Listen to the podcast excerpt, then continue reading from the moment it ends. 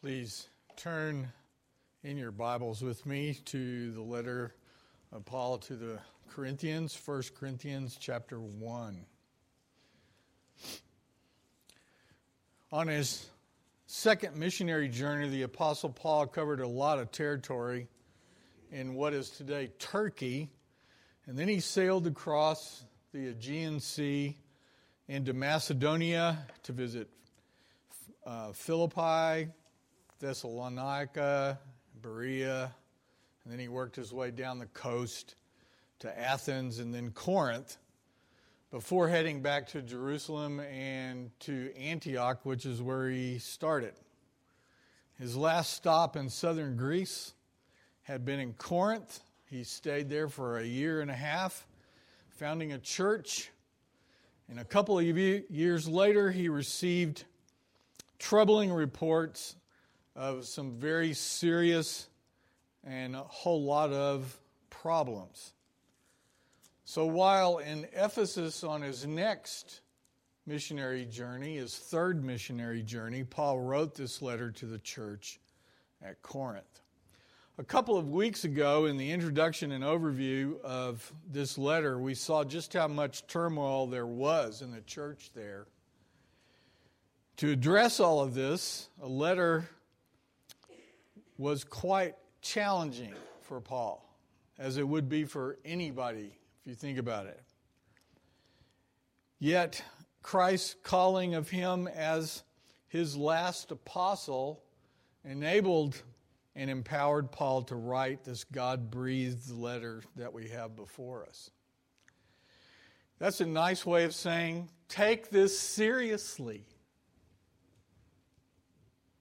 You've got to listen.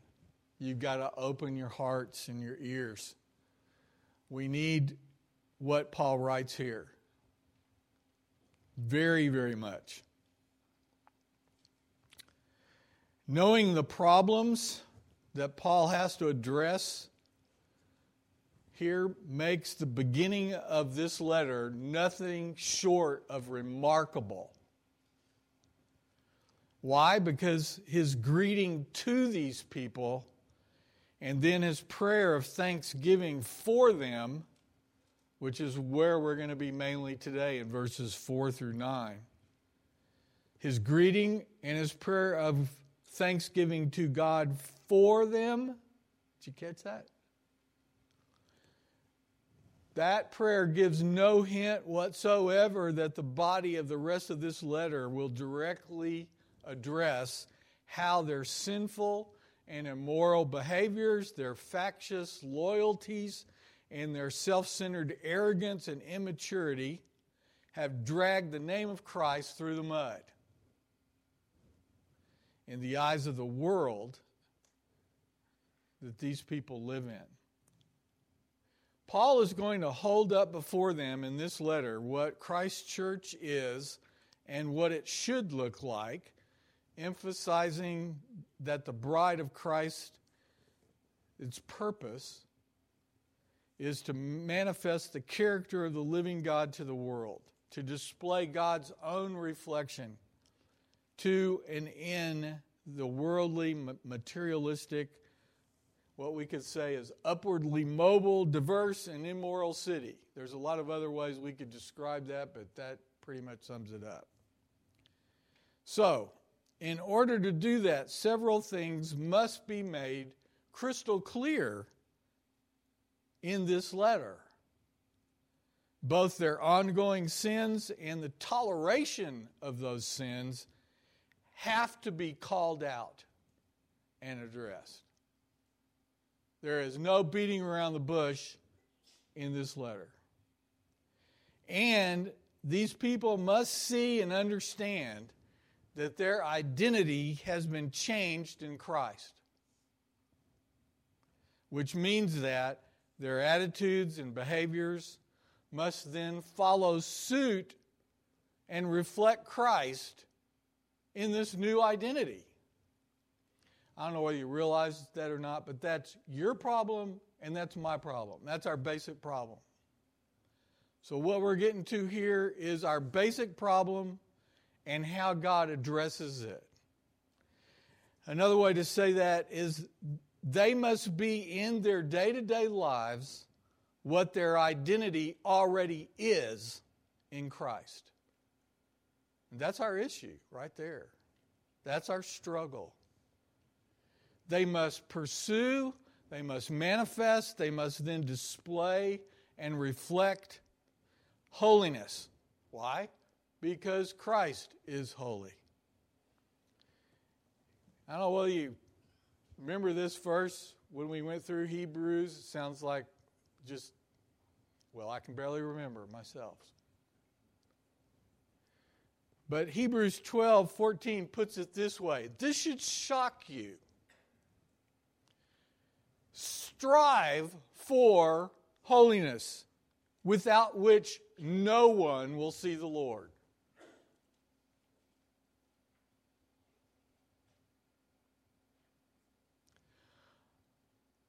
I feel like pausing longer because a lot of us have some issues with that statement. What is said there in Hebrews combines both our standing and position in Christ with the evidence of it in our day to day struggle. In other words, this is serious. If you truly belong to Christ, if you genuinely belong to Him, your new nature and identity will be revealed in your resolve to live a holy life. No one is exempt from this. Paul gets all this across by highlighting in this letter three main and necessary characteristics that the church must display. And you realize when we say the church, it's talking about the people in the church.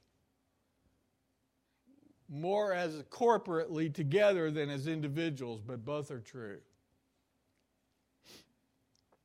And what are those? You remember them yet? Holiness, unity, and love must be the three main characteristics that we reflect as a body. And the reason the, must, the church must reflect these three foundational characteristics to the world that we live in is because God is holy, God is one, and God is loving. The city of Corinth sees the people in this church as those who say they now believe in and serve Christ. True?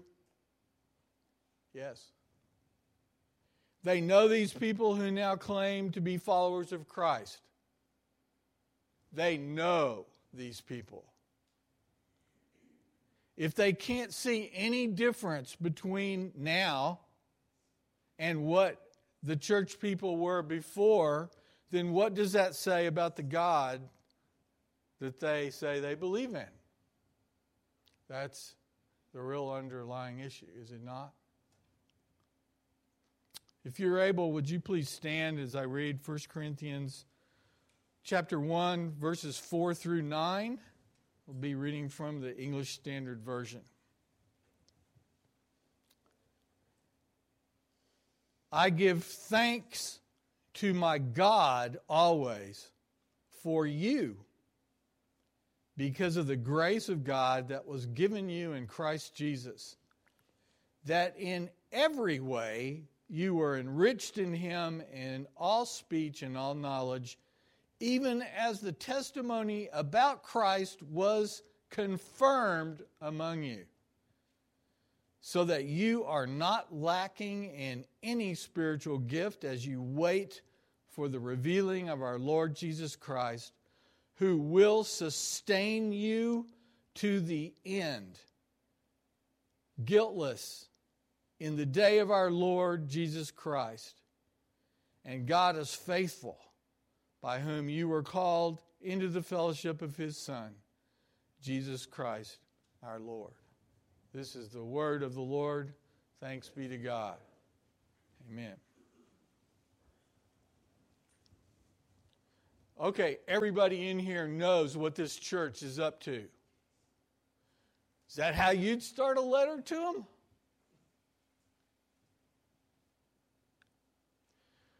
This is shocking at first glance.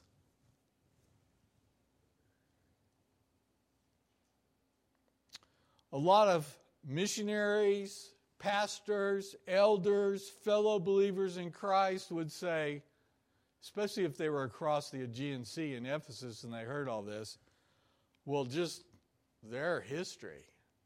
Why even bother? They're so far gone, why should we even try to talk to them? Is that what Paul does? So, what is he doing? He is thanking God for these people whose attitudes and behavior are deeply disturbing.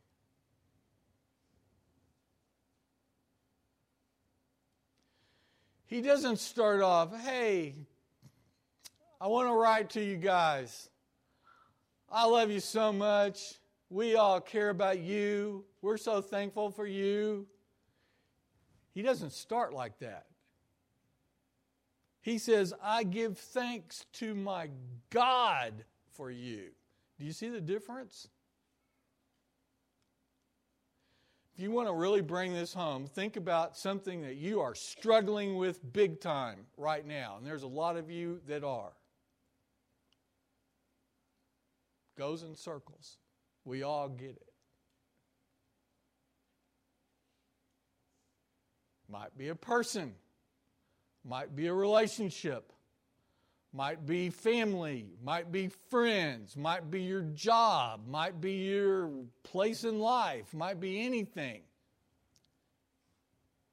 Can you give thanks to your God for, and then fill in the blank?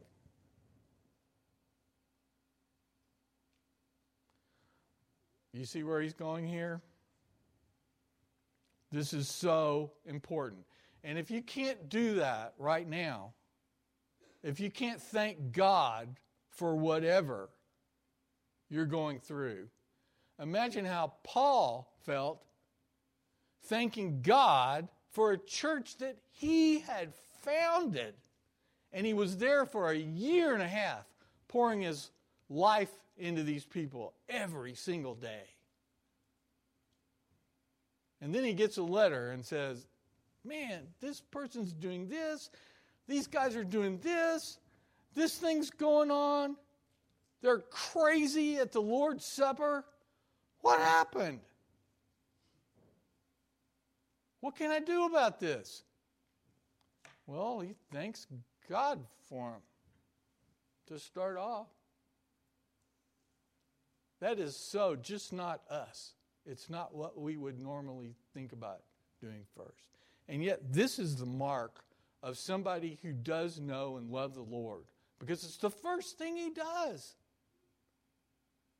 The very first thing he does. You see, his confidence is in God's work in that person that's driving you crazy in that relationship that you think is on the cliff, in that work situation that you can't figure out how in the world you're supposed to even get up and get there in the morning, etc., etc., etc. Whatever you're not trusting God for, He's the only one you can trust. And that's why we need to be encouraging one another in every single day. He's thanking God for these people whose attitudes and behavior are deeply disturbing. But because he can and does thank God for them, as hard as I hope you get that that is to do, he can and he does encourage them. This is one of the most encouraging paragraphs in the whole Bible. In other words, I'm praying that not only I will be encouraged, but I'm praying that you will be encouraged, especially if I know what you are going through, which may be more than some of you realize.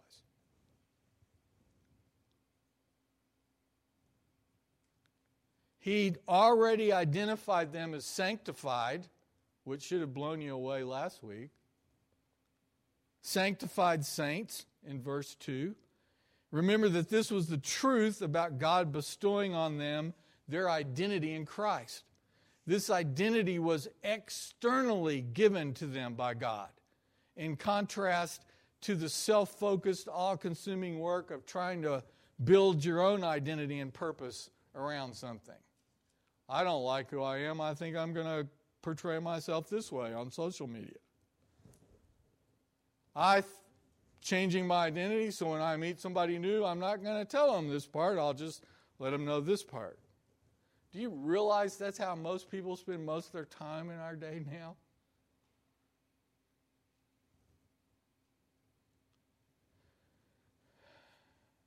And usually it's around what the society and the culture is. So put let's go back to Corinth.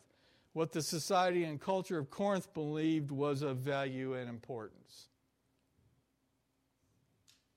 God's gracious call gave these people their identity that they received in Christ. Because it was God who called them, Paul doesn't try to protect and figure out why God would call people like this to Christ. You ever taken on that responsibility? What is that person doing here?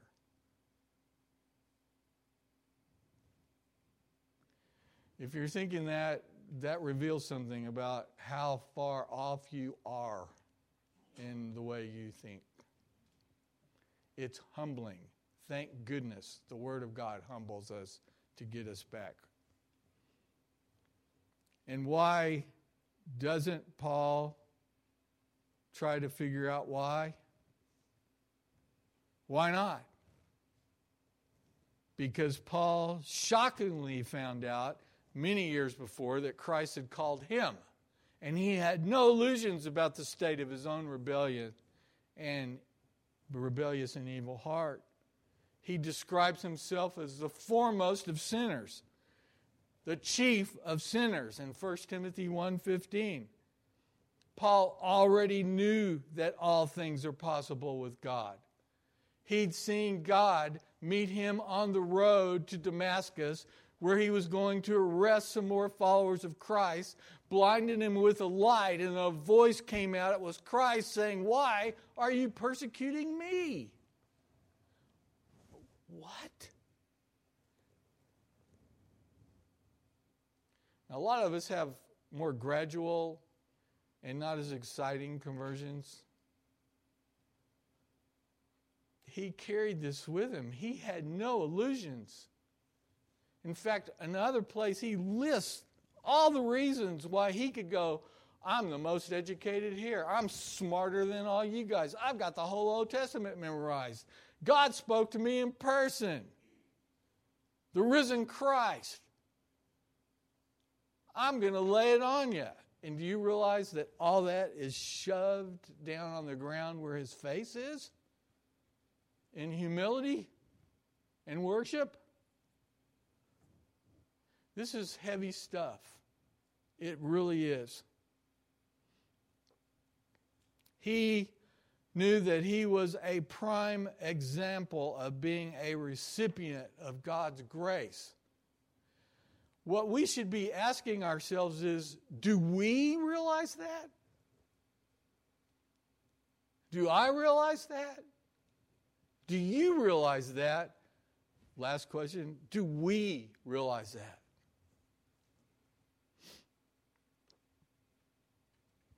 And notice that he can even say that he gives thanks for them. And this is like adding coals, firewood on an already blazing forest fire. What does he say? He gives thanks for them always. What? Always? Even when so and so did this? Even when the church is dragging Christ's name through the mud? Even when, always. Can you give thanks for your wife always? For your husband always? For that irritating coworker always? For people in here always? Because God's bigger than all of it? Can we? Okay, we could just stop right there and that's enough for today, right? It's snowy, you want to get home, turn on the fire yourself. We're just getting started. He knew the Lord so well and trusted him so much that he could thank God for these people who are tolerating all sorts of sin and causing all sorts of pain and misery for so many others. Do you and I pray this way about people in this church whom we know may be visibly struggling in navigating their professed faith? And so rub us the wrong way and stretch us completely out of our comfort zones? Is our first thought that God, it was God who called them to himself and put them in the fellowship of my church? Have you got that? Most of us go, uh, I sure want to, but man, I've got this problem. Well, first you've got to recognize it before you can deal with it.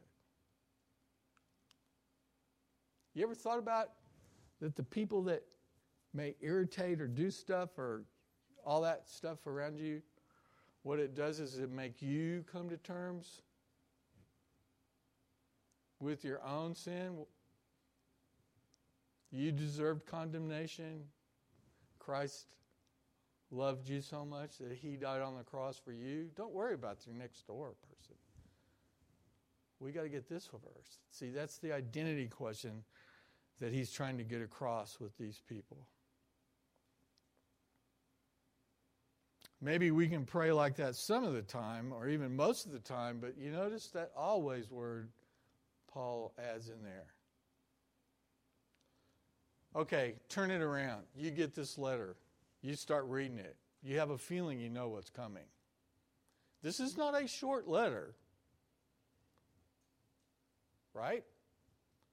So, how do these people who know, because if they truly are His, they have the Holy Spirit living within their hearts, and they know that they've been convicted. You know, He does that, that's His work. He reveals to us how much we're off, that nagging little voice in there that we call nagging is our lifeline back into the Word of God and His power and truth. We know that. And they hear this. Some of them are going to get it. They're going to go, oh man, we are such a mess. I am such a mess. And he's thanking God always for me. That right there will humble some. Others, it's going to take some direct confrontation and a lot of time because some of us are really hard headed. Incredible start, isn't it? So, this does this question cause us to realize how much, how much we have to grow? In our dependence upon the Lord who sovereignly and providentially formed us into his local church? Does it? Yeah, because see, we never get there. We won't get there until we're there. So we've always got to be aware of this. Do we need to confess and repent of our desire? Or for some of us, it's an ultimatum to have the right to micromanage who God even places in our church. The real rub here is that the Corinthian church was so extreme in its excesses that it's almost hard to believe that Paul could give God thanks for these people always. That's the bottom line here, isn't it? But he did. And we need to understand and agree with why he could. We need to aspire to seeing God's people as belonging to Christ. And therefore submitting our hearts to Christ's purposes, even if we don't see the whole picture. And folks, we're never going to get the whole picture, but we have what we need to know right here in this word. And really, from what we've just said now in this introduction, is enough. It's enough to allow God to change our hearts or to warn us or to get that warning flag up that's thinking, man, you sure are thinking wrongly about that person. You sure are thinking wrongly about this or that. You know what you need to do. Why don't you just do it? Trust me.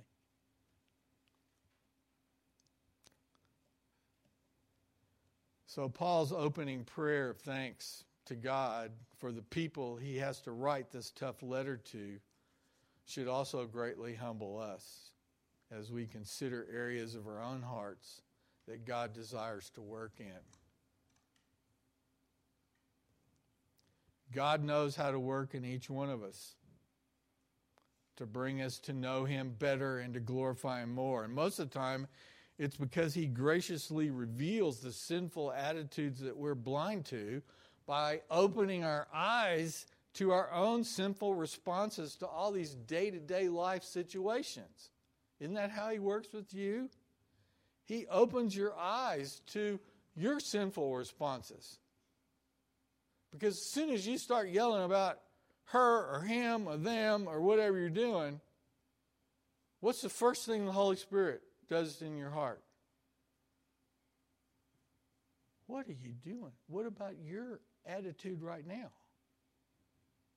You can't say anything. You need to get this straight with me and them first. So don't miss Paul's point. He can give thanks to God for them always because of the grace of God that was given to them in Christ Jesus. Hey, think about that. You know, the, the parent that fails in their parental duties by saying, I can't talk to my kid about that because I did that. I know lots of people in that category. So what happens? It just goes generation to generation. Nobody ever deals with it because they don't feel like they can say anything because they did it or they thought it or they failed there. Is that what Paul's doing? Now, see, he's going the next level up. He can give thanks to God for them always because of the grace of God that was given to them, to that person in Christ.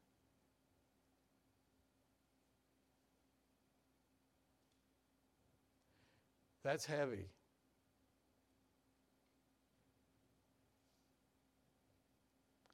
You get that? You look at your spouse different on the way home from church today.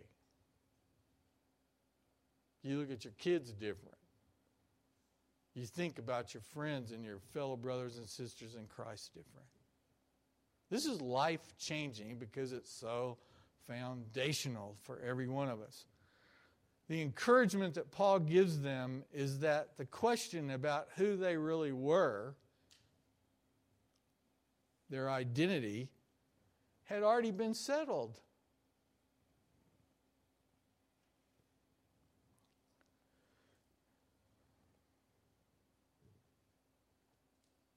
If you got a driver's license, you took the less you took the test once, but when you get older, they're starting they're starting to wise up a little bit and make you maybe go back. Why? You have to ever have to go back and get your identity done all over again? In Christ?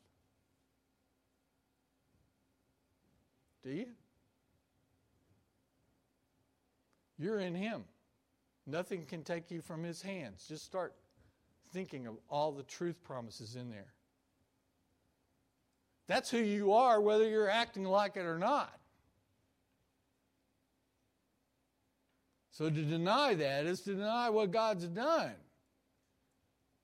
And yet, in His patience and grace, He gives us this time, most of the time, to be convicted of this and finally agree with it. Why am I fighting? Why am I looking forward to this time I can sin?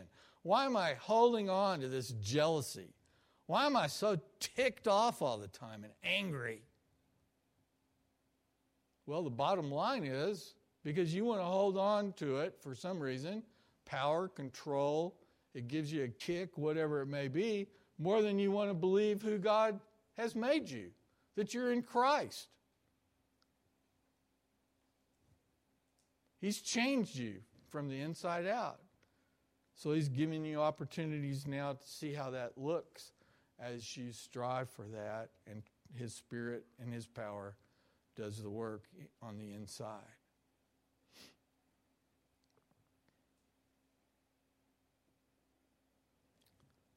So, what have we seen? We've seen that in Christ they've already been set apart by God as His holy ones. This identity came from God's grace that was bestowed on them in Christ. Remember, for those of you in Sunday school, Christ is the grace, his person and work. In other words, as Paul writes this, he can truthfully remind them that they'd already received God's ultimate word of approval and acceptance in the context of a new purpose in life to grow in grace and manifest God's character, His holiness, His unity, and His love to the world they live in together with the other saints in the Corinthian church. And He's going to pound that in and explain it over and over and over again with each problem that comes up in this letter. So he goes on. I know you were wondering now in verses 5 and 6, that in every way you were enriched in him in all speech and all knowledge, even as the testimony about Christ was confirmed among you. So now Paul encourages them even more by showing how well God has equipped them to live out their new identity. Not only has He given them a new identity, He equips us to live that out. God answers the Christian's identity question. What's that? Who am I? Our care group went through the Moses in the burning bush, and you know that was the big question he was asking, Well, who am I when God called him to do that incredible job for him? This is what we do. We ask this. He's given us the identity of belonging to Christ, being set apart in Christ for the purpose of reflecting God's character to the world along with other believers, especially in and through a local church. But God also answers what's usually the next question was what am I supposed to do and how do I do it?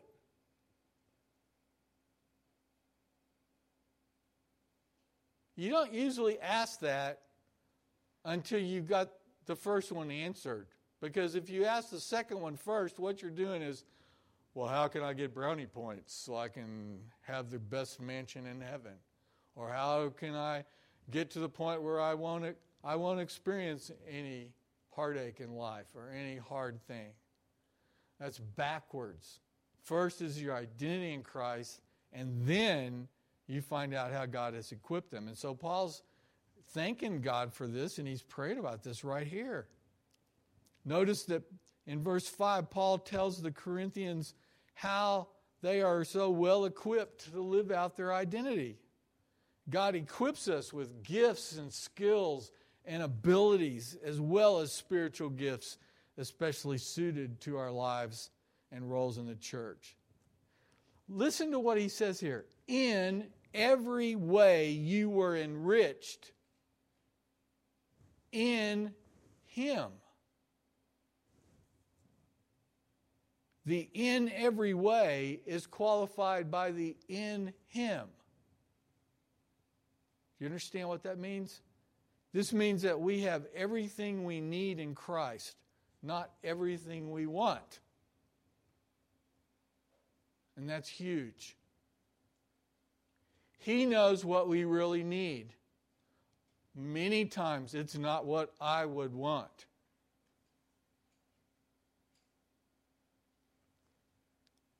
In every way, you were enriched in Him.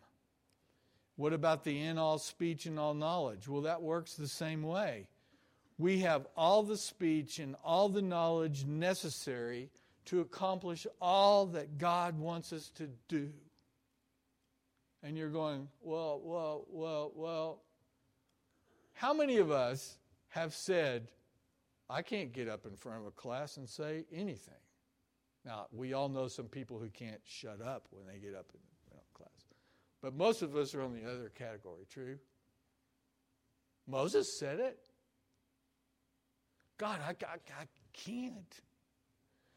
We've got to know that we have all the speech and all the knowledge necessary to accomplish all that God wants us to do. And sometimes He stretches us. I've told you guys this before. I sat in the back of every class I had in high school. And I know, I knew who to say, You answer the question. you talk. You give an impromptu speech in English about something you know nothing about just because you can chatter for 25 minutes about everything under the world and use vocabulary that is above the teacher's ability. Go ahead, say it, say it. Why? Because we all knew that if they talked, we wouldn't have to. And then God does something in your life where He puts you in front of people. More people than you ever dreamed of being in front of. And you had to do weird, crazy things. And I look back at those times and I think, oh man, look what he had to do to even make me not throw up and get violently sick and just thinking about up in front of anything. He does this. He knows what He's called us to do, and He will equip you to do what's necessary so that He uses you the way He made you to, what He made you to do. I don't know about you, but I think that's very encouraging. It's not something to be scared about. Why? Can you trust the God who made you? Does anybody know you better than Him? He's the one that gave me red hair and made it fall out when I was 50 something. He's the one that gave you gifts and abilities that nobody else has. He's the one that made you the way you were. You didn't pick all this out. You didn't sign a form. I want to be born here with these parents and this place, and I want to have these gifts and abilities. That's what people are now trying to do after the fact. It doesn't work.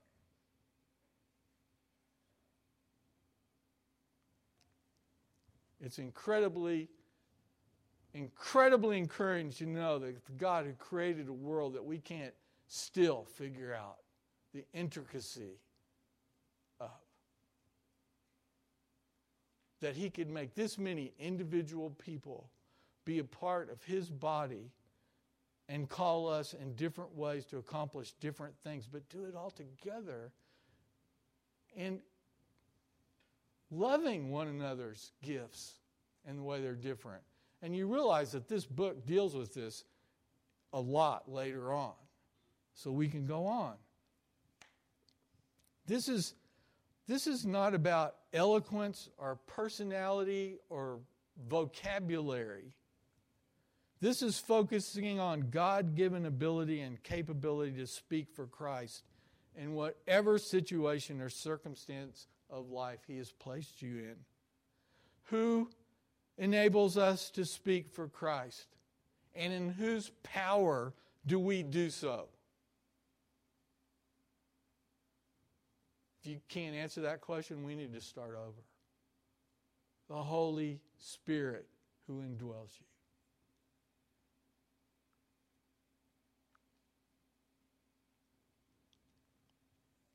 I hope we realize that this one area, this one verse destroys every objection that we can come up with about not being able to witness or testify about Christ. It destroys it. Because that's one thing all of us are called to do.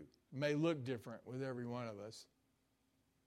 But every one of us says something about Christ by the way we live and the way we talk. Yes, we should be eager to hone or sharpen our speech about the word and, and our knowledge of the word, but that motivation could, should come from a heart that is more than willing to bear witness to the one who saved us. In verse 6, Paul points to the Corinthians' own experience of being brought to faith by God's grace through the power of the gospel as spoken and taught by Paul and the others who were with him. It's like he's saying, Look, Corinthians, your own faith is confirmation that God works this way through other people who brought you his word. See that? Look, that's how you came to the Lord. You don't think those guys were out in Yaya land for a while and didn't know how to do what? And look what I was doing. I was going after Christians to have them killed. God's using me? You don't think that's a privilege? I shouldn't have that privilege. But I get to bear testimony to the one who met me and saved me. And I was on my knees. Praise his holy name. So, do you have to fear going to work? Do you have to fear your neighbor? Do you have to fear that relative that strikes that chord and pushes your buttons? No, you don't.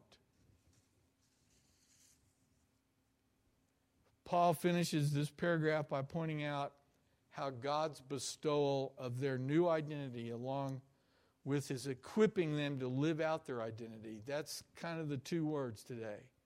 He's given you an identity, he has equipped you to live it out. This points them in a certain direction with a certain result.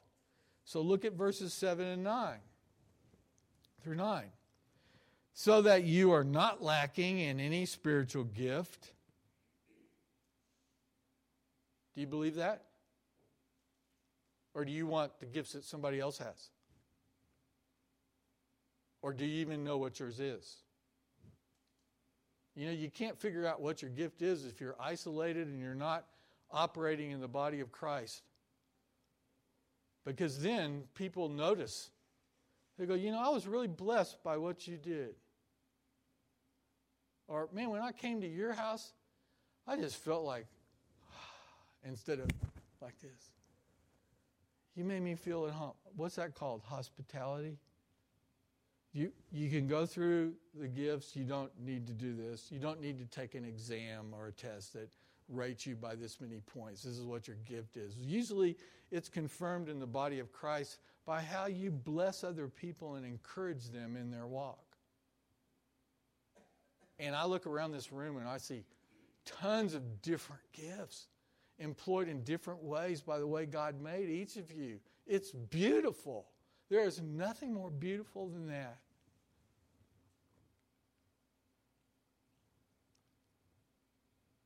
So these last three verses change the perspective here.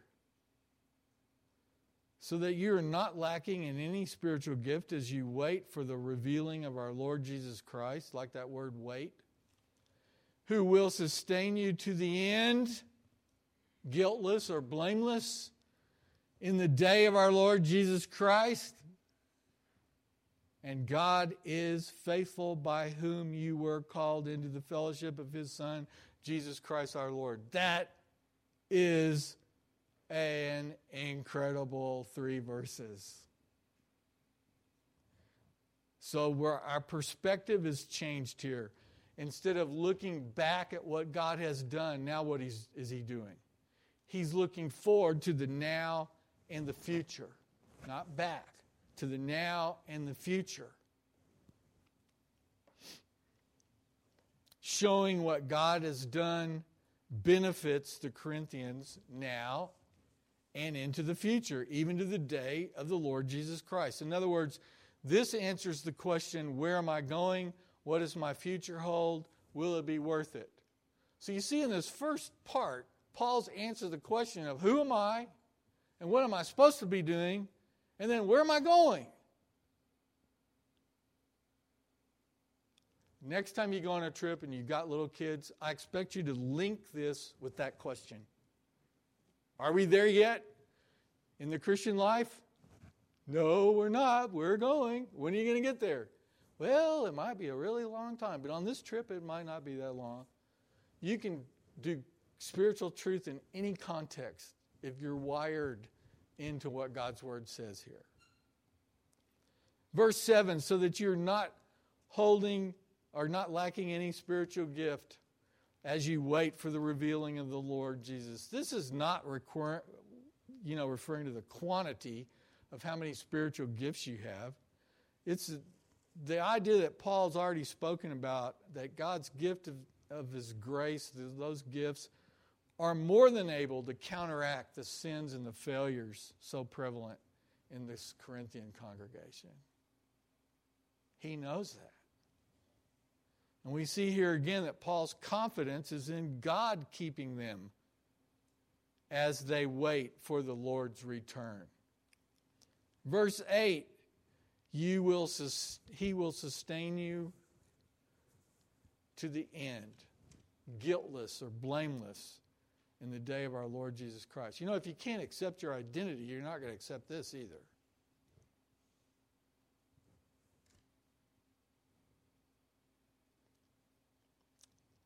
This is uh, one of those places where the English words help us get the importance and the sense of wonder about what Paul is not just saying or wishing, but what's promised. God will sustain you, that's the English Standard Version, confirm you, that's the New American Standard and King Jimmy. He will strengthen you, Christian Standard Bible. He will keep strong, NIV. Get all that? They're all good. Put them all together. He will sustain you, confirm you, strengthen you, and keep you strong enough to be presented guiltless and blameless. Why? Because you're in Christ. So he's laid a foundation here. This means to lay a foundation, this sustain, confirm, strengthen word. So Paul is assuring them that in the day of our Lord, God will continue to hold them to be guiltless and blameless, as indeed they now already are in Christ. It's no small matter that it's only by God's power and strength that Christians will certainly be blameless when the day of the Lord comes. Notice that Paul is not trying to identify uh, or he's not trying, tying their identity or their level of equipping or their giftedness to their performance here. You notice that? This is really important to notice. He's encouraging them by saying something radical. Regardless of what you bring to the table, God finds you incredibly valuable and on top of that, He's going to ensure that you are sustained and carried through to a joy filled eternal life with Him in the future. There is no praise here for a job well done, which is probably what we would want to hear first. That's not the kind of encouragement Paul gives here. Uh, why? Well, just think of all the bad behavior they're doing. He's not going there yet. All that hasn't even been mentioned yet. But notice in verse 10 how it starts off. I appeal to you, brothers, by the name of our Lord Jesus Christ, that all of you agree and that there be no divisions among you, but that you be united. Here he goes. That's next week. But not yet. He's still tying up this foundation. This fact is really brought home in verse 9. And God is faithful. By him you were called into the fellowship of his Son. God is faithful. Who's not being faithful? These people. God effectively called you into the fellowship of Christ. You didn't move yourself toward that. I hope you're seeing the humility and the trust that's necessary. So the tension builds. Paul's ready to appeal to them after this paragraph to live in a manner that correctly reflects who their Savior is. We're there. So if you seriously take the calling that you have in Christ to live wisely in this world as citizens of the kingdom of God, you again have got to know five things, and they're all here. Who you really are, first, you've got to know your identity as being a child of God, set apart to reflect God's character of holiness, unity, and love to the world. You've got to know, secondly, what will last. Is it, where's that in here? You're standing before God in the verses we just read because He bestowed His grace on you. You've got to know who to depend on. The only one who could and willingly did pay the price of your sin. You've got to know who lived this way to make all this possible Christ. His record is your record. And you've got to know how the story will end. Our Lord Jesus Christ will sustain you to the end, guiltless or blameless in the day of our Lord Jesus. I was trying to imagine how these people felt right here. I couldn't get it. Maybe you can help this week. But we did recite something in a catechism this morning. See if this makes any more sense now. What is idolatry? Idolatry is trusting in created things rather than the Creator for our hope, for our happiness, significance that's a big word in our culture and security. Where is your hope? What idols do you have that took Christ out of being your hope? Your happiness, your significance, and your security. I loved that this morning. God subdued me. Some of us need to be a little more subdued that way. Let's pray. Father, we thank you for an incredibly encouraging passage, letting us know who we are and how you've equipped us to live out who we are. We thank you that the rest of the letter, Paul will, will weave this grace and remembrance of your standing and position through all the problems and explain them in ways that will continue to encourage us, but also hold us to account for dealing with them. We ask for your grace as we continue. Help us just deal with this today. It's in Jesus' name we pray. Amen. Would you please stand for our benediction?